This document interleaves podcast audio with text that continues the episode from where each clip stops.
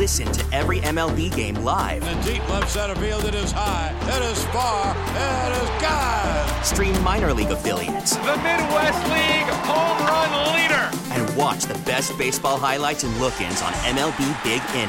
MLB At Bat is your all in one live baseball subscription for only $3.99 per month. Deep left field, it's going to go. Alvarez ties the game. Subscribe to At Bat within the MLB app today. Major League Baseball trademarks used with permission.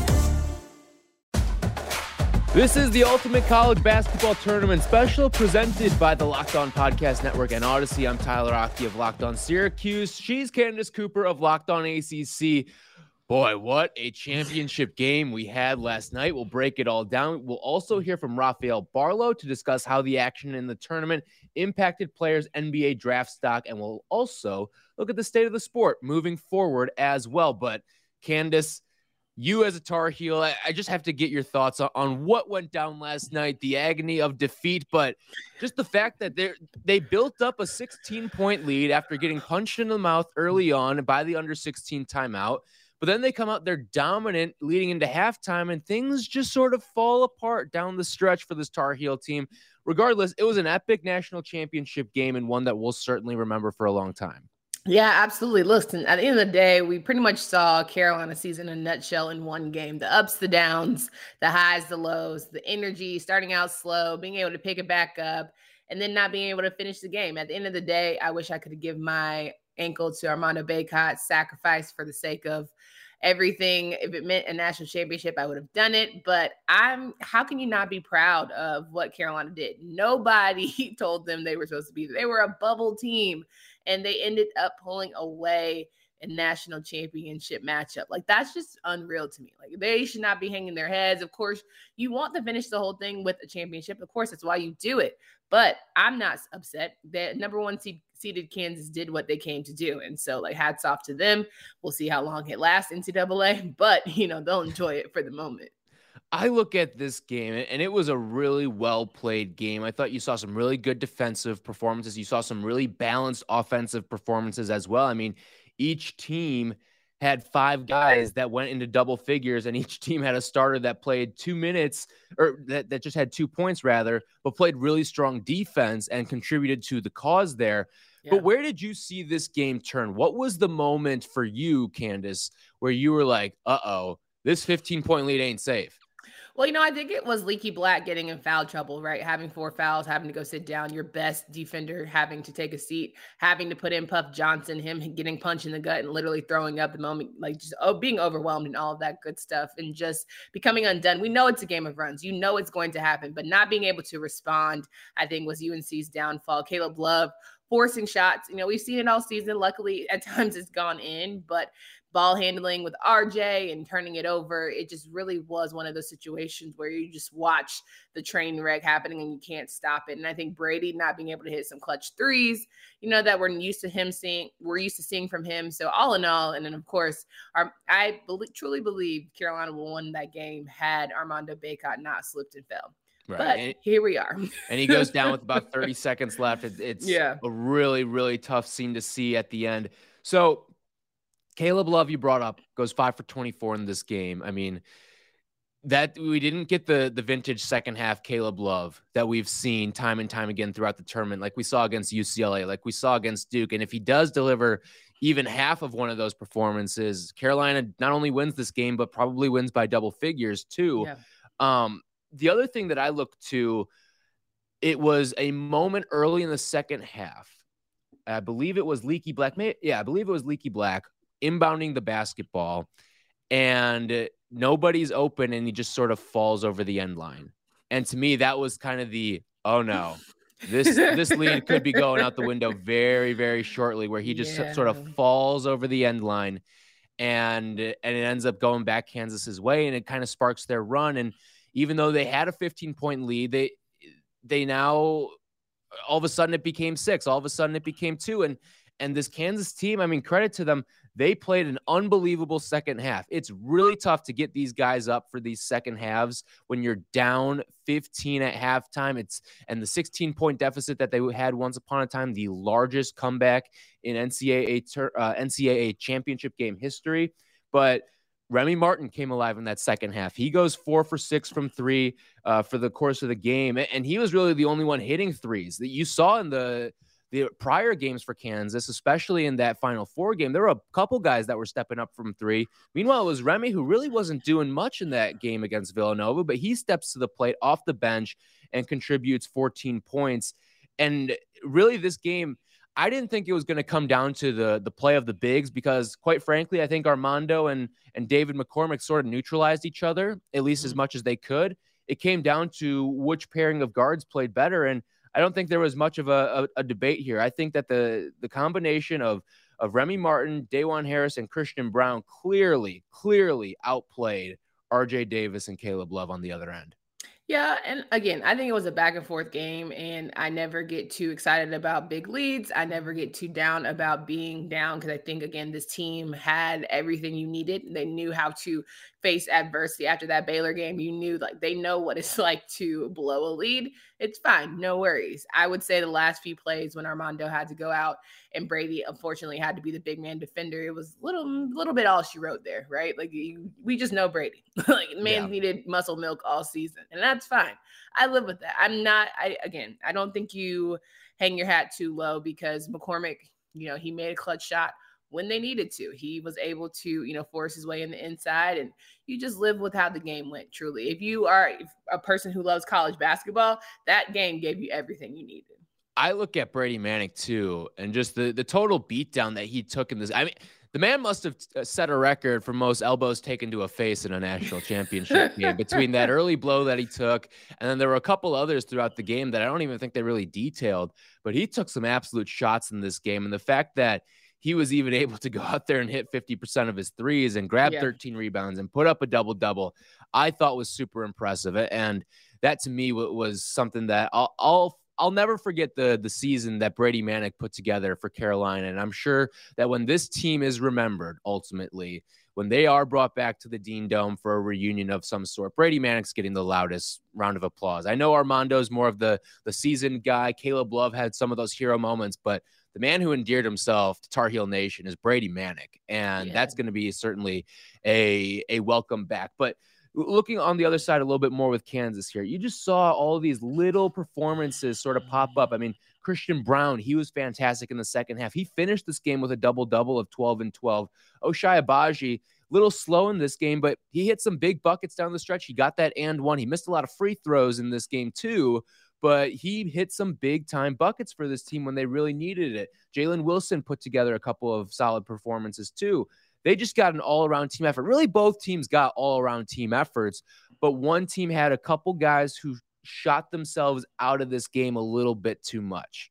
Yeah, I mean, Caleb Love absolutely shot Carolina out of this game, but then you live and die by Caleb's shot. Excuse me.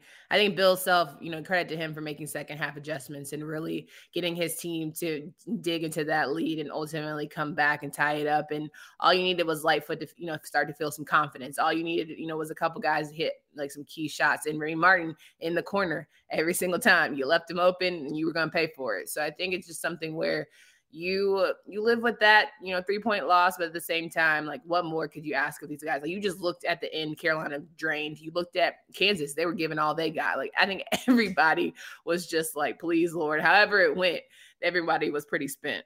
I ask you, Candace, as someone emotionally invested in the first game of the Final Four as well, between Duke and Carolina, did, do you feel like these players almost had too much of an emotional investment in that first game that it came back to bite them. Like, would you blame fatigue at all for why oh. Carolina fell apart at the end?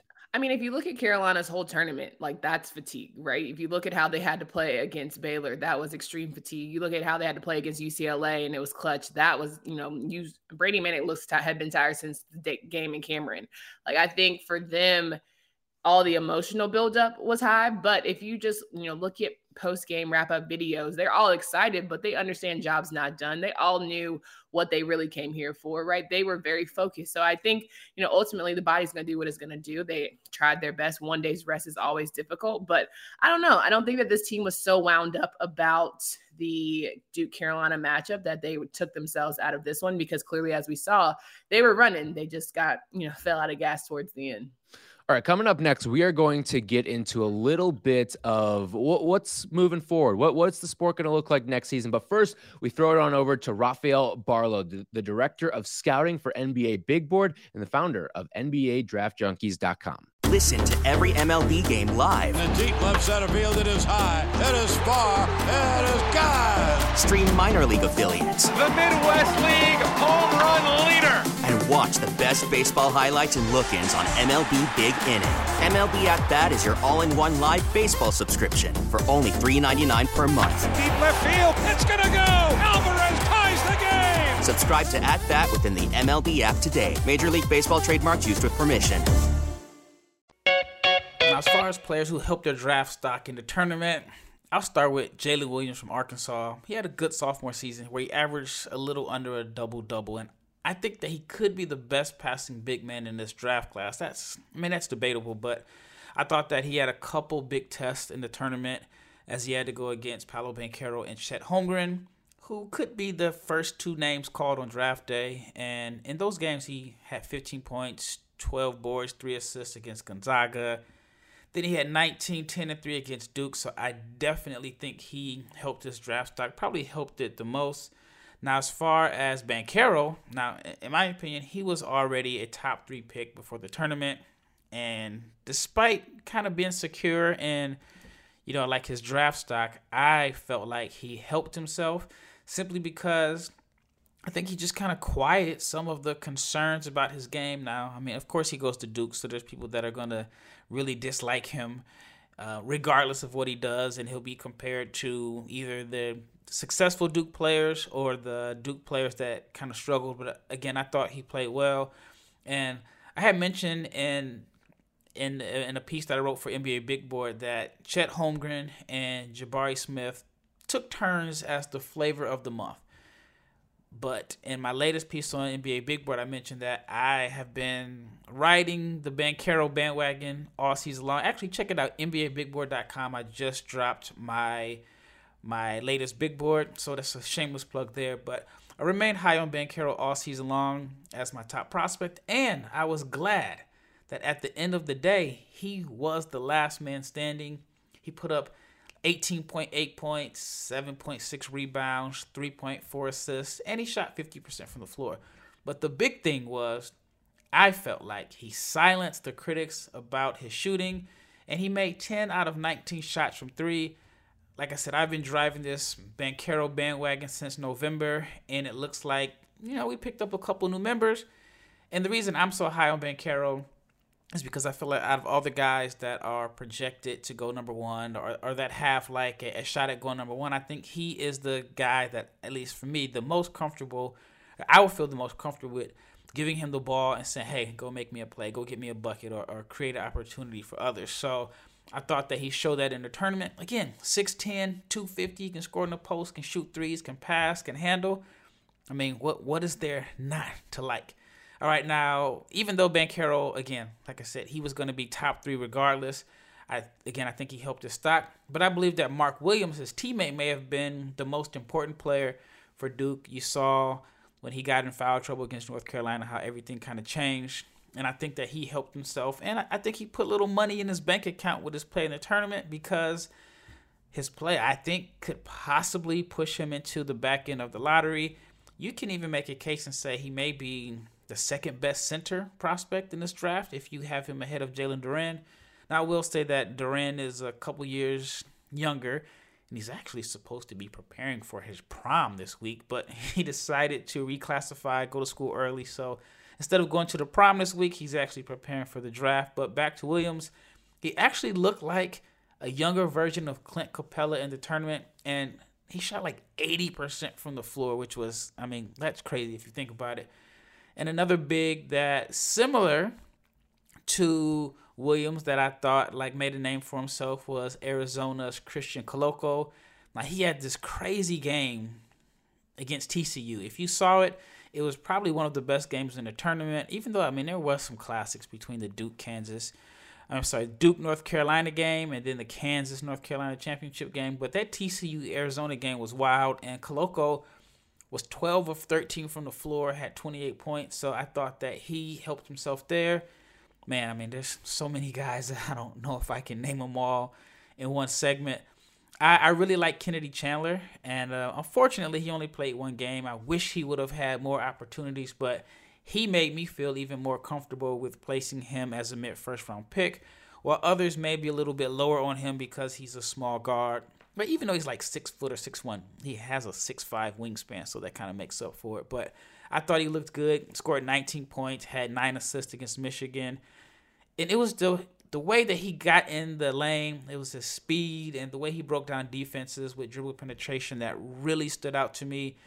And for me, I'm like visualizing him with NBA spacing and how much better he'll look. So I thought, even though he only played one game, I thought Kennedy Chandler helped himself. Of course, I can't leave out the players from the championship game. And I'll start with Caleb Love. Now, while I do think Caleb Love helped his stock, I don't think he improved it as much as many may think. And this is not just because he had a bad game against Kansas in the championship game. The problem is you just do not know what you're going to get out of him on a nightly basis. Now, I love, no pun intended, I love the fact that he's confident and he's not afraid of the moment. I mean, he's fearless. Like one thing that he does not does not lack is confidence, and he's not afraid to take the big shot. And you know, the shot selection is probably one of the things that people are concerned about because his shot selection is questionable. But I think it all kind of plays into his confidence. Now in the tournament, he had big games. Of course, the Duke game scored 28 points, hit the big shot that like literally sent Coach K home. Like I feel like no matter what he does in North Carolina at Chapel Hill, if he comes back to school, even though he had a bad game against Kansas, he is, I mean, he just put himself in position to, be a legend at one of the legendary schools or the top blue blood schools. But he also had 28 points, I'm sorry, 30 points against UCLA. So again, he has these huge nights, these hot shooting. I mean, he's capable of of, of reeling off 30 points any game. But like I said, you don't know what you're going to get from him. He had a game against Baylor where he was one for six from the floor, where he had six turnovers, and then against Kansas in the national championship game. You may feel like the Duke Carolina game was their national championship game, but against Kansas, biggest game, he missed 19 out of 24 attempts. And at this point, I just feel like he's an acquired taste. But there is a team that may like him enough to put him in the first round. So I think that he helped himself. And then, of course, his teammate Armando Bacot. And in my opinion, he's just not a top 60 player in my latest big board. But I can't even front with this production in the tournament. It, it literally seemed like he had 10 rebounds in the first half of every game, like in the first half. And unfortunately for him, I just think that he was born in the wrong era. There's not a lot of room on NBA rosters for below the basket bruisers that don't space the floor and aren't vertical lob threats but I do think he made a good lasting impression among scouts. You have to help but wonder, or you can't help but wonder if he doesn't turn his ankle or in the Carolina game, I'm sorry, the Duke game, and if he doesn't turn it again in the Kansas game, and he's more healthier, bouncier, how much more effective he could have been. But I, I do think that he made a good impression. All right, lastly, let's talk about the boys from Kansas that I think also helped their draft stock. Ochai Agbaji now he finished strong after a horrible shooting march. Like, and I had just wrote an article on him on NBA Big Board comparing him to Desmond Bane as the senior that's probably going to slide to the end of the draft because the team is going to take a younger prospect who they think may have a higher upside and kind of ignore his production and choose potential over production. As soon as I dropped the article, he went ice cold and he had one game where he shot 1 for 11 from the floor which happened to be on senior night. But Kansas fans got a chance to, you know, see him end on a higher note. But before the championship game, he even got off to a slow start in the first three tournament games. And then he caught fire when it mattered most. He had a stretch where he made like eight of nine threes. It was either eight of nine or nine of ten threes, something insane. But I do think that if he didn't break out of his shooting slump, it would have probably impacted his draft stock more than anyone in this class, despite the fact that he had over 115 games for scouts to evaluate. It's just, I, think it's, scouts and evaluators are a little bit harder on seniors than than than younger players. All right, lastly, we'll talk about Christian Brown. Got to make sure I call him Brown, even though his name is spelled like Braun. And he capped off one of the craziest transformations I've seen. And simply because in his first two years, all he did was shoot threes. Like he, he was literally a three point specialist. I knew he could rebound. I knew he had some athleticism. And I knew he had a little soul in his game. But this year, he came back a totally new player. He scored more on drives to the rim than three pointers. He was a monster in the open floor. I definitely, definitely think he solidified himself as a first rounder in my eyes. Because you gotta love his competitive fire, his shooting, his athleticism, and he, he hit a dagger that sent Villanova home. All right, this is Rafael Barlow, and um, yeah, I just gave you my list of players that I thought helped their draft stock in the 2022 NCAA tournament. All right, the Jayhawks, national champions for a fourth time, a blue blood taking home the crown this season. But what does that mean for the sport moving forward? Uh, let's just start with who we see, who we saw rather in the Final Four this year: Kansas, Villanova, Duke, and Carolina. Do you think any of those four teams will be back in the Final Four next season? Ooh, next season, I'm not sure. I think that, you know, it all comes down. We know the NCAA tournament, anything can happen. So it's hard to say that definitely they will have four back. I think Villanova would be a definite no for me. I think Kansas maybe. It depends on it's like I joked about NCAA violations, but it very much depends mm-hmm. on how that kind of plays itself out. Yep. I think Duke and Scheyer is going to be interesting to see how he has his first year and the expectations now that you see your neighbor down the street go to a national championship game. The pressure is going to be on him to deliver something like that, if not similar. So yeah, I would definitely say a Final Four is on their charts. But you know, Hubert Davis, it really depends on who is going to take their talents to the next level, whether they're declaring for the draft and they stay, or they're getting their feelers and trying to hear about them. Like we know Brady's gone, we know Armando more, more than likely is out, Caleb as well. So how that lineup looks next season, we all you know the, the glory of the transfer portal, whoever can come in and gel in ten months. So I I can't say that all four. I wouldn't even give confidence in all four. Only per, only team that I say maybe is Duke. I would probably agree with you there because, like you mentioned, a lot of these teams are going to be losing a lot, but we know that Duke has the best ammunition to reload with. They've got mm-hmm. a bunch of the top guys coming in. I believe they've got three of the top four in this upcoming class of 2022 recruiting wise. So they should be able to re- reload pretty nicely. Meanwhile, I mean, you look at some of the staples that each of these programs are losing. Yeah. Villanova, no Collin Gillespie next year. Kansas, no Ochai Agbaji, the most outstanding player of this tournament, which whether or not he deserved it, we, we can get into that maybe a little bit too. And then Carolina, I mean, pick which one you want. Caleb Love, Armando Bacot, Brady Manek. Those three guys in all likelihood will not be back next season. Caleb Love maybe could come back, but just seeing all of those guys leaving from being on Final Four teams to moving on to the next venture in life – is is certainly going to make it a, an uphill battle for a lot of those teams. So if you look at some of the odds here, believe it or not, the, the favorite for next season to cut down the nets is Arkansas, currently at 10 to 1. They're followed by Gonzaga, Kentucky, and Duke, each at 11 to 1. Kansas, Houston, Carolina, 14 to 1. A couple other blue bloods in here for you. UCLA at 16 to 1. Michigan, Arizona at 18 to 1. And then Texas at 20 to 1. Do any of those really catch your eye there in terms of contenders for next season? Well, Gonzaga is always a contender. Whether or not they win is another story. Kentucky, you know, they've learned the system of the one and done. So it's, you know, figuring out ways that it works for them. This season, they actually had a few more veterans, but, you know, they figured out the system of having young guys come in, play well, and then move on. I think Duke as well will have to figure it out with the loss of Paolo, probably AJ Griffin, you know, Mark Williams. Like, I think that will be a good adjustment and see how they fare. But they also, too, have figured out how to have young guys, but in big moments moments, you know, will it matter? It'll matter, especially. We've seen how sometimes the moment gets too big for guys who are 18, 19 years old. So uh, I think those are the ones that jump out to me most for sure. I would look at, yeah, I think Arkansas is a sneaky solid pick there. Um, and then another one that, that I mentioned too, I think Houston. I mean, the mm-hmm. way that Kelvin Sampson absolutely coached his tail off in this yeah. tournament, it can't be overlooked. And he's bringing in some more talent next year from a recruiting standpoint as well. So I'm excited to see what Houston can do. That, that, that to me is a a name that I'm looking for heading into next season. But again, they're always going to have that same little cloud hanging over their heads, much like Gonzaga does, of well, they don't really play anyone all year.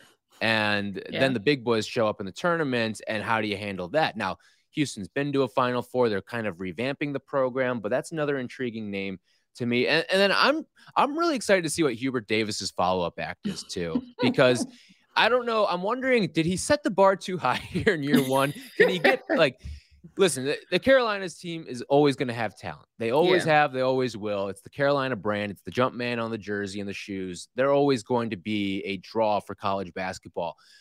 But let's see what Hubert Davis can do in year two. Again, a lot of people wanted to fire him, but he's clearly the man for the job. He clearly has shown it in year one. And I'm excited to see what his follow up act is because this is now you're starting to get into the portion where his vision is sort of being realized at this point. A lot of these guys that were on the roster, sure, they were recruited by Hubert Davis, but they were probably told, I'm going to play for Roy Williams. And the fact that he mm-hmm. retained as many as he did, mm-hmm. I think is pretty remarkable as well. So I, am excited to see what the, the future holds for a guy like Hubert Davis. I think, listen, I'm not saying he can get back to the national championship game next year, but can Carolina make a deep run? I think Hubert Davis showed this year that, that he's certainly capable of making a ton of deep runs with this Carolina team and this Carolina program. Yeah, I think you know, absolutely growth moment for him is figuring out how to use the ro- like use the rotation, use his bench, capitalize on his bench. The Iron Five is great, but it would have been great to have confidence in a couple guys and give those five a break, right? So I think those are things that he's going to learn after his first year, building confidence, putting guys in earlier. I feel like because he wanted to do so well in this first year, you didn't if you didn't if you didn't trust you, you was not going in there. If you messed up a couple yeah. times, you was out. So I think as he grows in his coaching he'll be able to get guys in when there's six minutes left in the game and not just two minutes, right? So those are some of the you know small things that hopefully with more guys with more experience, you get those nice long runs and you have that tournament story now. But for him, now he has guys who have that experience to talk about. He doesn't just have to have coaches who tell the you know the players like, yeah, this is what it was like. Like they have those stories. So you know, credit to him for and that staff really for helping them get those, those experience that I think ultimately will help Carolina's program stay in the conversation for years to come. The perfect example of that is Puff Johnson.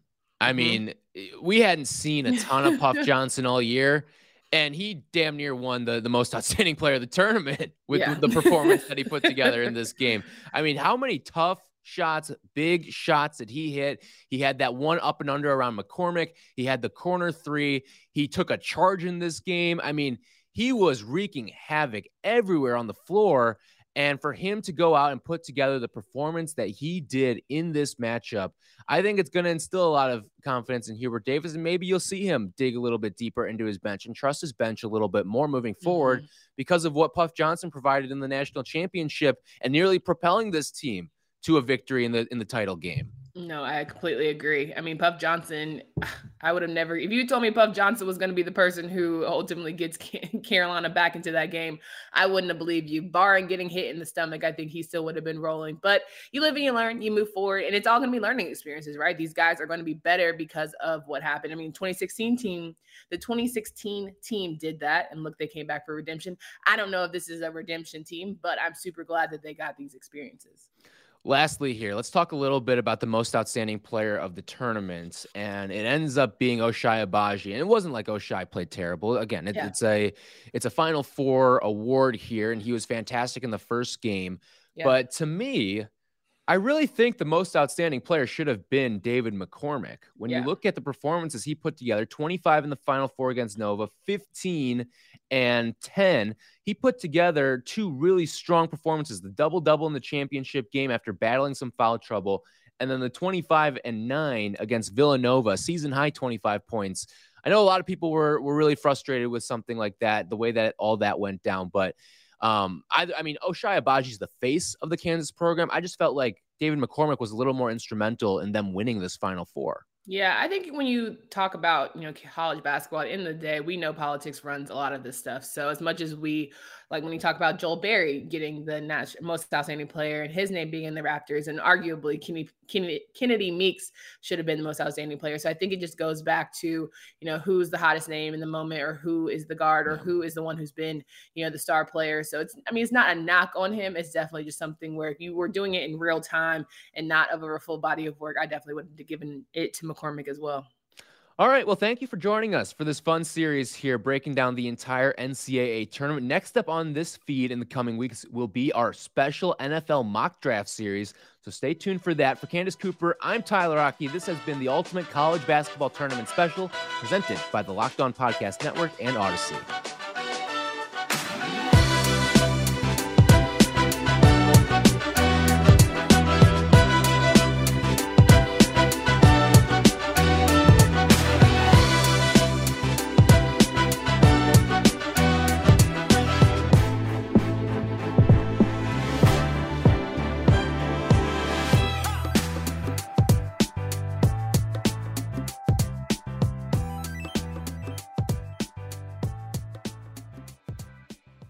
We get it. Attention spans just aren't what they used to be heads in social media and eyes on Netflix. But what do people do with their ears? Well, for one, they're listening to audio. Americans spend 4.4 hours with audio every day. Oh, and you want the proof? Well, you just sat through this ad that's now approaching 30 seconds. What could you say to a potential customer in 30 seconds? Let Audacy put together a media plan tailor made for your unique marketing needs. Advertise with Audacy. Visit ads.audacy.com.